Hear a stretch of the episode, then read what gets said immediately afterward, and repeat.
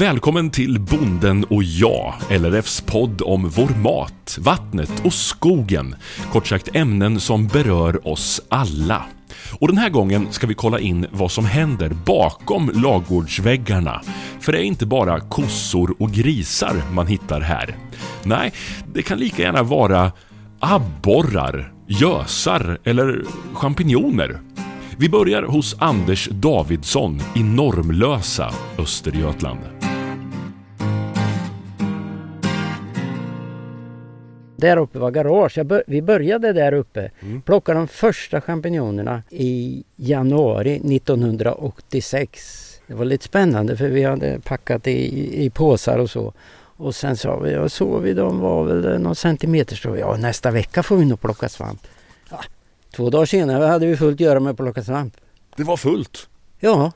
De kommer som svampar ur jorden. Som, som svampar ur jorden? nu ja, ska vi in och fort. kolla. De växer fort. Ja, de eh, fördubblar, de fördubblar sin storlek och vikt varje dygn. Nej men varje dygn fördubblar sin storlek och vikt? Ja. Så att den som är en centimeter idag är nästan två centimeter imorgon. Ja det är ju häftigt. Ja. Då går det fort. Det går ja. att sitta och titta på när de växer. Det, det är ju en kontrast emot skogsbruket då som är, en hel generation. Det är det. Ja. Nu får du berätta. Nu kommer vi in här i logen.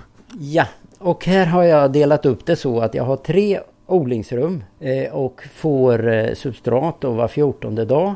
Och det gör att jag har ju sex veckor på mig att eh, odla det, skörda det, göra rent och sen stoppa in en ny omgång. Och vad är det, substrat? Det är, ja vad ska vi säga, komposten och det består utav eh, halm i huvudsak och så lite hönsgödsel och lite gips och vatten. Gips? Ja, de är ju vita. nu driver du med mig. Ja, ja jag tänkte väl det. Nej, det är P, P det, så det blir ett pH-värde ja. i det här. Och sen ska det då värmas, eller värmas upp. Det går upp i temperatur själv. Alltså hästgödsel är ju en varm gödsel. Den, eh, ofta så när vi började så var det ju hästgödsel och, och, och det tar värme själv. Det går upp till 70-80 grader och så vänder man det några gånger under en veckas tid. Och så stoppar vi in det i en låda kan vi säga. Ett, ett lastbilssläp gjorde vi i ordning med en dubbelbotten, galler i botten, en liten fläkt, en liten dator. Så då ska det upp i 58 grader i 9 timmar. Aha. Och så sänker man temperaturen runt 48-50 grader och så fläktar det på det till det slutar att lukta ammoniak. Då är komposten klar att plocka ur, sänka temperaturen naturligtvis till 25 grader. Plocka ur den, stoppa den som vi gjorde då i plastsäckar och ställde in i rummet. Tillsätter mycel, en 2% rågkärnor som mycelet är impat på. Det får man köpa också. Och sen eh, så tar det då 14 dagar för de här mycelet att växa ut från rågkärnorna till hela komposten är genomvuxen. Det blir alldeles grått där. Då lägger man på 4-5 cm torv som är uppblandad med kalk så det är rätt pH där också.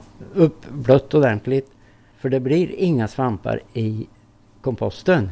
Det måste till två eh, mikroorganismer eller bakterier som jag glömt namnet på nu. Aha. Som finns i jord och i torv. Aha. Då kan det bildas fruktkroppar. Och så tar det då 10-11 dygn för mycelet att växa igenom där.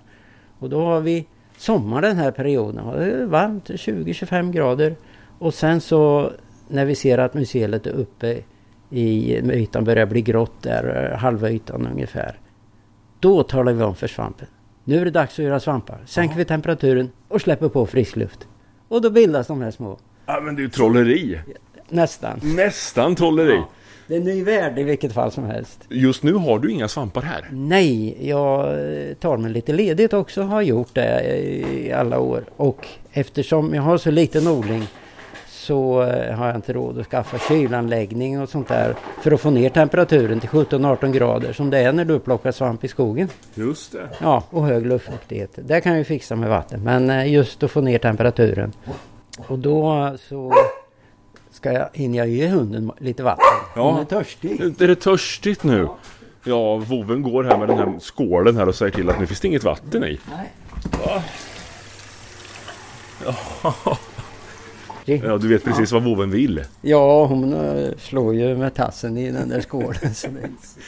Men du, det här är ju intressant. ja. För vi snackar lite om alternativa, nya, spännande grödor. Vad man kan göra utöver lantbrukets traditionella verksamhet. Hur mycket svamp säljer du? Jag säljer ungefär 9-10 ton om året. Ungefär. Det låter ganska mycket. Ja, Småskaligt säger du? ja det är småskaligt. De, de här stora, det finns ett par stora odlare och de eh, säljer 800-900 ton om året. Vi äter ungefär eh, 6-7 tusen ton det är väl eh, färsk svamp om året. Så vi är inte självförsörjande på något sätt utan vi får väl fram Ja, vi är förs- självförsörjande till 20 procent ungefär. Mm. 18-20 procent. Så det finns plats Ja, till men, flera. ja, det gör du Ja. verkligen. Välkommen Ja, säger vi. Börja Ja, odla svamp. Jag hade ju fördelen att eh, när det gick lite sämre då, för det var ju tider vi inte tjänade så mycket pengar. Då sa jag, ja men om inte jag för, får det här betalt så då lägger jag ner det här för det var 10 procent av omsättningen. Så jag klarar mig utan det. Mm. kan jag göra något annat istället. Då när vi startade så var två grannar här. Vi bildade mantorchampinjoner. För det är lite mycket jobb med, med komposten och det. Att tillverka. Och eh, då så höll vi på ett antal år och gjorde kompost. Och då valde vi att eh, sälja till grossist då, För vi hade ju ICAs centrallager i, i Linköping. Så vi åkte dit och eh, pratade med ICA om de ville. Ja, de var jätteintresserade att eh, kunna sälja då, lokalt producerade redan då. Mm. Men vi kom inte överens om priset. Men vi hade avtalat med Östgöta trädgårdshall som det hette då. Ja, Så vi åkte dit och sa vi i princip har vi sålt in det till ICA och sen eh, vill vi ha så här så mycket. Ja visst, nej, det går jättebra. Ja. Så hur de löste ekonomin vet jag inte. Men... Så ni kom in där istället? Vi kom in så då levererade till grossister. Men problemet är att då, då så, ja men vi kan ju köpa det. Ni kan få ett par tre kronor över importen. Då var det Holland som var eh, våran konkurrent då. Men så småningom sjönk priset. till och vi var som mest var vi 13 odlare här i Östergötland. Mm. Och, eh, men till slut så var vi nere på så låga priser så det var ingen som tjänade pengar och då slutar man. Då kan man ju lika gärna sparka sig trött. Men då valde vi att gå direkt på butik istället. Och det var skillnad. Det gick bättre? Ja visst, de förstod ju att eh, konsumenten var intresserad av det här och vi kunde få det priset vi ville ha. Så är det fortfarande, för min del alltså. Ja, vilka säljer du till idag? Eh, jag säljer till eh, Citygross här i Mantorp och till ICA i Mjölby. Och så några restauranger. Och de tar hela min produktion. Bra kunder. Ja, men det är farligt. Tar City som har 75 procent utav det och säger nej, vi vill nog inte ha mer. Då, eh, då står man ju där. Står man där. Så det är ett generalfel. Jag ska bara stänga av. Så. så därför så ska man inte ha mer än 25 procent av eh, produktionen till en och samma. Så intresset för lokalproducerad svamp? är Ja, det- nu har vi riktig medvind. för Ja, alla lokalproducerade produkter, inte bara svamp, utan det kvittar vad det är, så är, det är ju faktiskt gått om det ekologiska. Och där är närproducerat tror jag blir ju större volymer. Ekologiskt det, det är dyrare och får, når en viss kundgrupp va, som är beredd att betala för det. Men närproducerat det är mycket större volymer. Mm. Så det gäller att vårda det här och, och tala om hur viktigt, och det är ju inte bara att närproducera, det har så många andra effekter. Ja, Corona nu va, ska vi ha mat när vi inte kan få importera så, så, så tror jag att det är viktigt. Så eh, vi måste spinna vidare på det här och det börjar ju sättas pengar i den här livsmedelsstrategin som har tagits fram. Vi har inte sett så mycket verkstad än va? men det har pratats mycket om det och det här är en del i det där att vi, att vi producerar den maten vi behöver. Var... Det, det är frugan som ringer, det är kaffedags. Eller hur? Ja, det är det ju. Ja, kolla om kaffet Ja, är klart. Hallå? Ja? Vi kommer nu. Mattias och jag kommer här alldeles strax. Hej. Tyvärr så har jag ju ingen svamp att visa just nu. Men eh, du får komma tillbaka om tre, fyra veckor. Då har jag svamp. Då har jag börjat att stoppa in i första rummet. Jo då, det får bli ett återbesök hos champinjonodlaren Anders Jakobsson. Nu drar vi till Per Eke Göransson i Vadstena. Bakom hans väggar finns tusentals och åter tusentals fiskar? Jo då, här i det före detta grisstallet odlar han sedan några år tillbaka såväl abborre som gös. Häng med in och lyssna noga, för här brummar det och låter från mängder av vattenpumpar.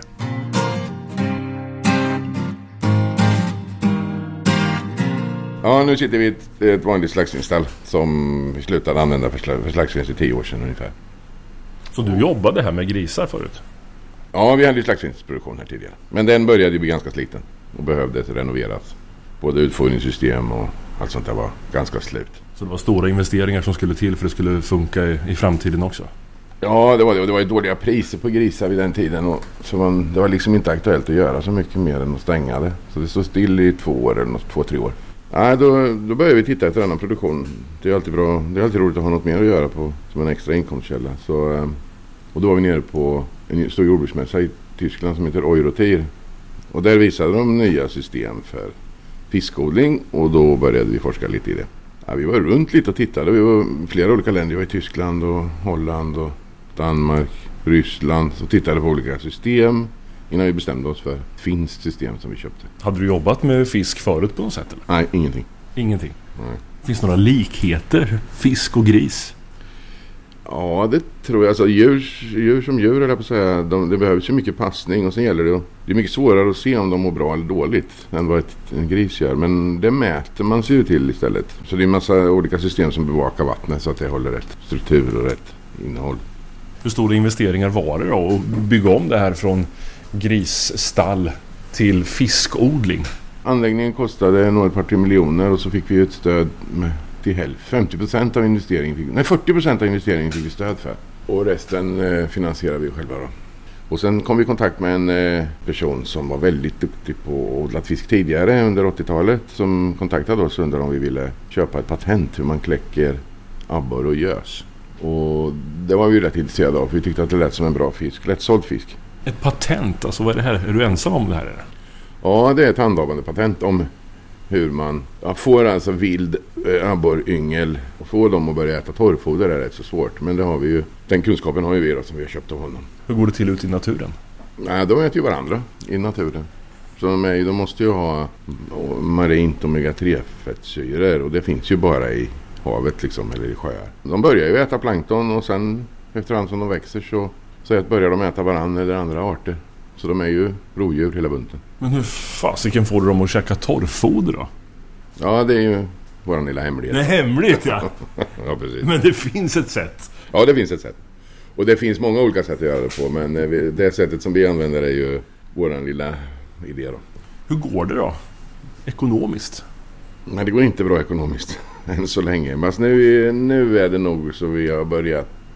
Det, det är svårt att få kontinuitet i i produktionen. Men nu börjar vi få en jämnare produktion så att nu ser det avsevärt bättre ut. Ja, vi, vi säljer till Stockholm eh, och dit går det till ett par restauranger där. Vi, käll, vi levererar till två Guide Michelin-restauranger. Och eh, sen, så på, sen säljer vi på Reko. Och då är det alltså Reko Linköping, Norrköping, Motala och Mjölby säljer vi. Det räcker rätt lagom för två dagar försäljning. Då. Och sen eh, är det en del mindre leveranser i närområdet här. Men är det en exklusiv produkt det här? Eller kan du tänka dig att liksom skala upp det här och ut i butikerna? Den är ju ganska exklusiv. Det är ju alltså, den smakar ju fantastiskt bra. Eh, restaurangerna som tar den tycker om den jättemycket. Den är, den är lättsåld och alla känner igen smaken. Så de restaurangerna är ju jättenöjda. Vi har fått eh, väldigt bra kritik. De testar ju en av de restaurangerna som tar, eh, gjorde de något test i Dagens Industri i Weekend och den var ju den bästa restaurangen i Stockholm nu och där omnämndes ju filén, våran filé. Så speciellt att den var ju supergod. Vad kul! Men det är inte en tanke att skala upp verksamheten och liksom öka på och sälja mycket och ut i butikerna och så eller? Nej, inte till butiker det tror jag inte. Utan det är nog mera lokalt, restauranger och sen finns det ju, det finns ju potential att öka givetvis. Men det får vi se om man får fram tillräckligt mycket fisk och kan trimma systemet så att man får full produktion hela tiden. Oj, nu kommer vi in i gamla grisstallet här då va? Det är stora, stora, stora kar med vatten.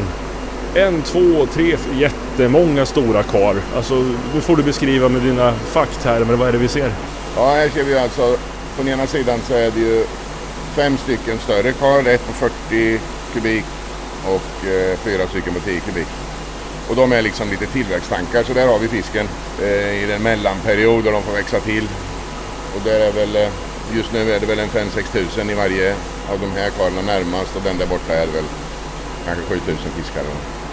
Hur lång tid tar det för dem att växa till sig då? Ja, första perioden är ju rätt så långsam. Från ägg till eh, att vi tar in dem i anläggningen då är de väl en 3 centimeter ungefär. Och den tar ju ett halvår.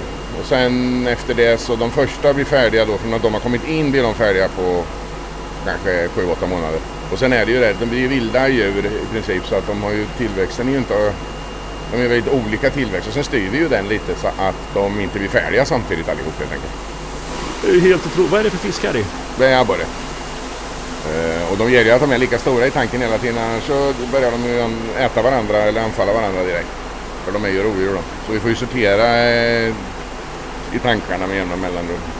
Aha, det är storleken då. De måste vara lika stora, då är de lugna och fina. Ja, just det. Och framförallt i början har de ju en förmåga att vilja äta varandra. De äter ju gärna någon som är lika stor som de själva och det är ju inget bra för då, då sväljer de och sen fastnar den halsen, fisken i halsen. Men sen mot, när de har blivit så här stora inte, eh, klarar de mycket större storleksskillnad för att kroppen blir större i förhållande till munnen på dem. Men de är små är munnen lika stor som hela fisken. Men du, alltså deras naturliga sätt är att käka varandra och andra fiskar då?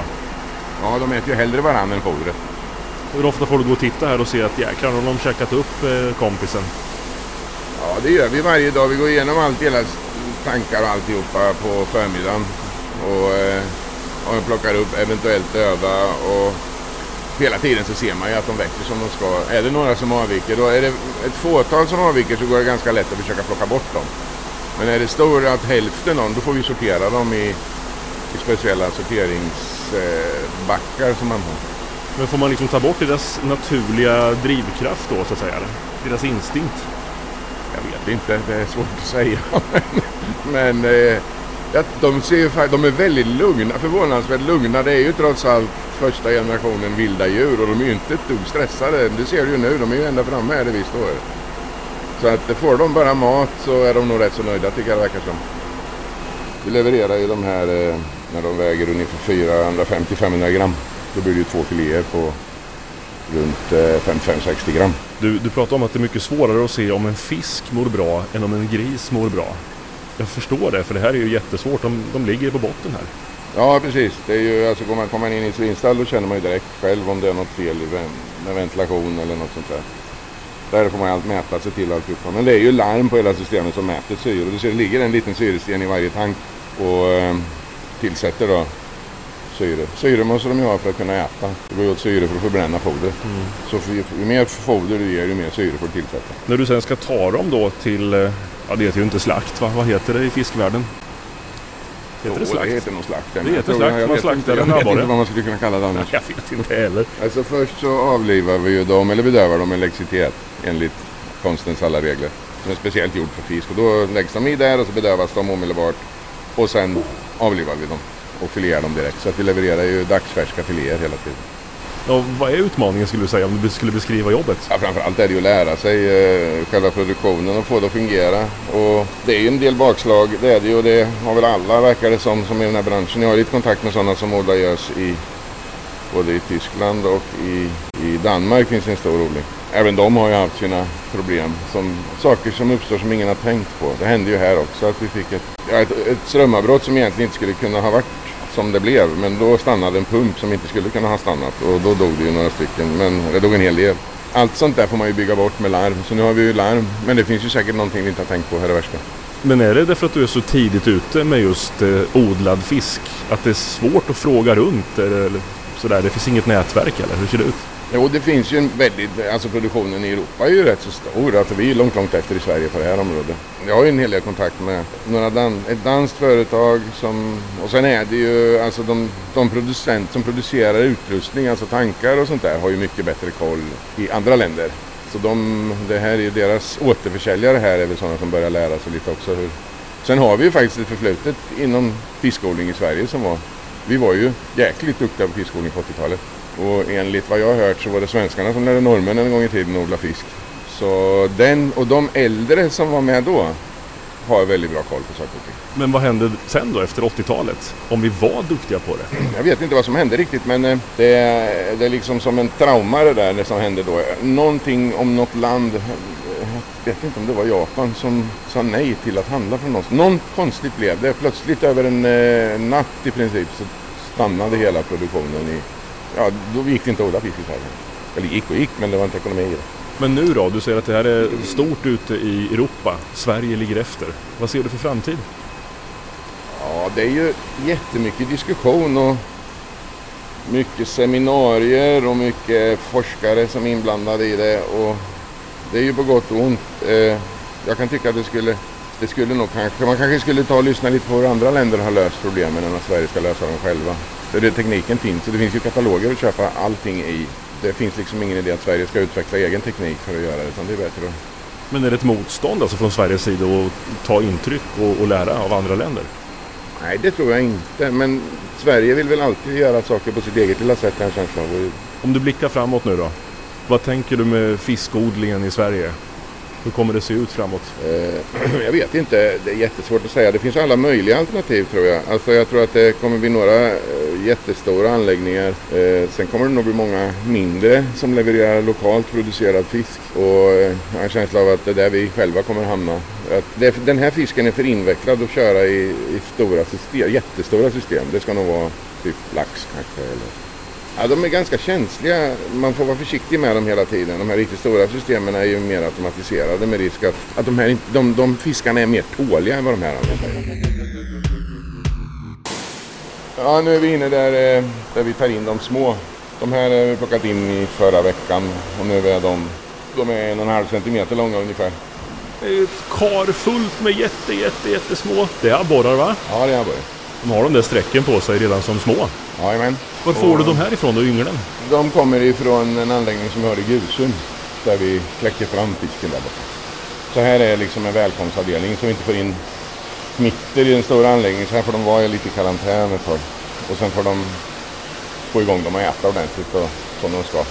Ja, det kan vara svårt att få igång dem efter att man, om, man, om man byter foder och miljö är det svårt att få igång dem på foder. Men det här har gått jättebra den här gången. Det är så gott som alla har klarat sig. Alltså det måste ju vara lite av en dröm. Det står en hov här och jag tror att alla som lyssnar någon gång har stått med en hov, du vet vid havet eller sjön och ska få tag i den där.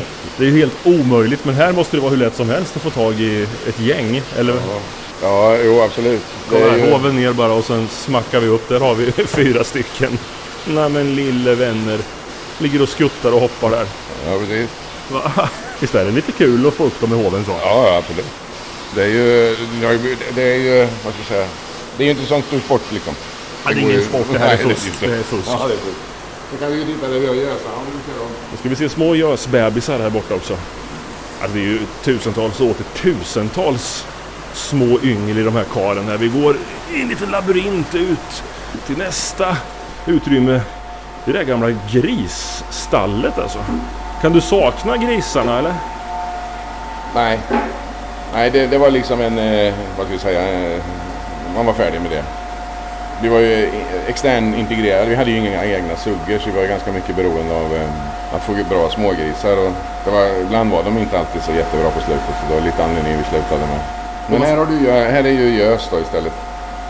Och här är det väl kanske, vad kan det vara? 30 000 eller något sånt där. De här är ju 4 cm långa ungefär. 30 000 små gösyngel. Ja, det är otroligt. Från liten, liten kläckt fisk till färdigt på tallriken och pengar in i plånboken. Betalar det sig? Ja, det gör det nog. Alltså det är en del saker som behöver trimmas in. Det går åt lite för mycket syre just nu. Vi tillsätter ju syre och den är ganska dyr. Men om vi kan ligga på den försäljningen som vi har nu kontinuerligt och givetvis öka på så ska det ju kunna gå bra. Du får köpa syre? Ja, vi köper flytande syre som tillsätts i systemet. Det är inte bara att ta ur luften så? Nej, det går inte. Det ska vara rent syre. Det ska, det ska inte vara någon, eh, något annat i det, utan helt rent syre. Du, det är några kronor som ligger här i då? De där tusentals yngel här nu. Ja, det, nu är de inte så förskräckligt dyra men efter slutet sen har det ju kostat en del. Nej, det, det, det här har gått jättebra med gödseln i år. Vi har fått fram minst vad vi trodde och lite mer till. Så vi har gått om det. Vad är det som styr det? Att du får ett bra gösår? Ja, det är nog ens egen när man gör rätt hela tiden. Det är förbannat invecklat. Så att eh, i år gick det jättebra. Och, alltså man lär sig ju för varenda år och kan förbättra det. Så det är fjärde, fjärde året vi har kläckt gös. Och det har blivit fler och fler hela tiden. Man, vet man lär sig av misstagen.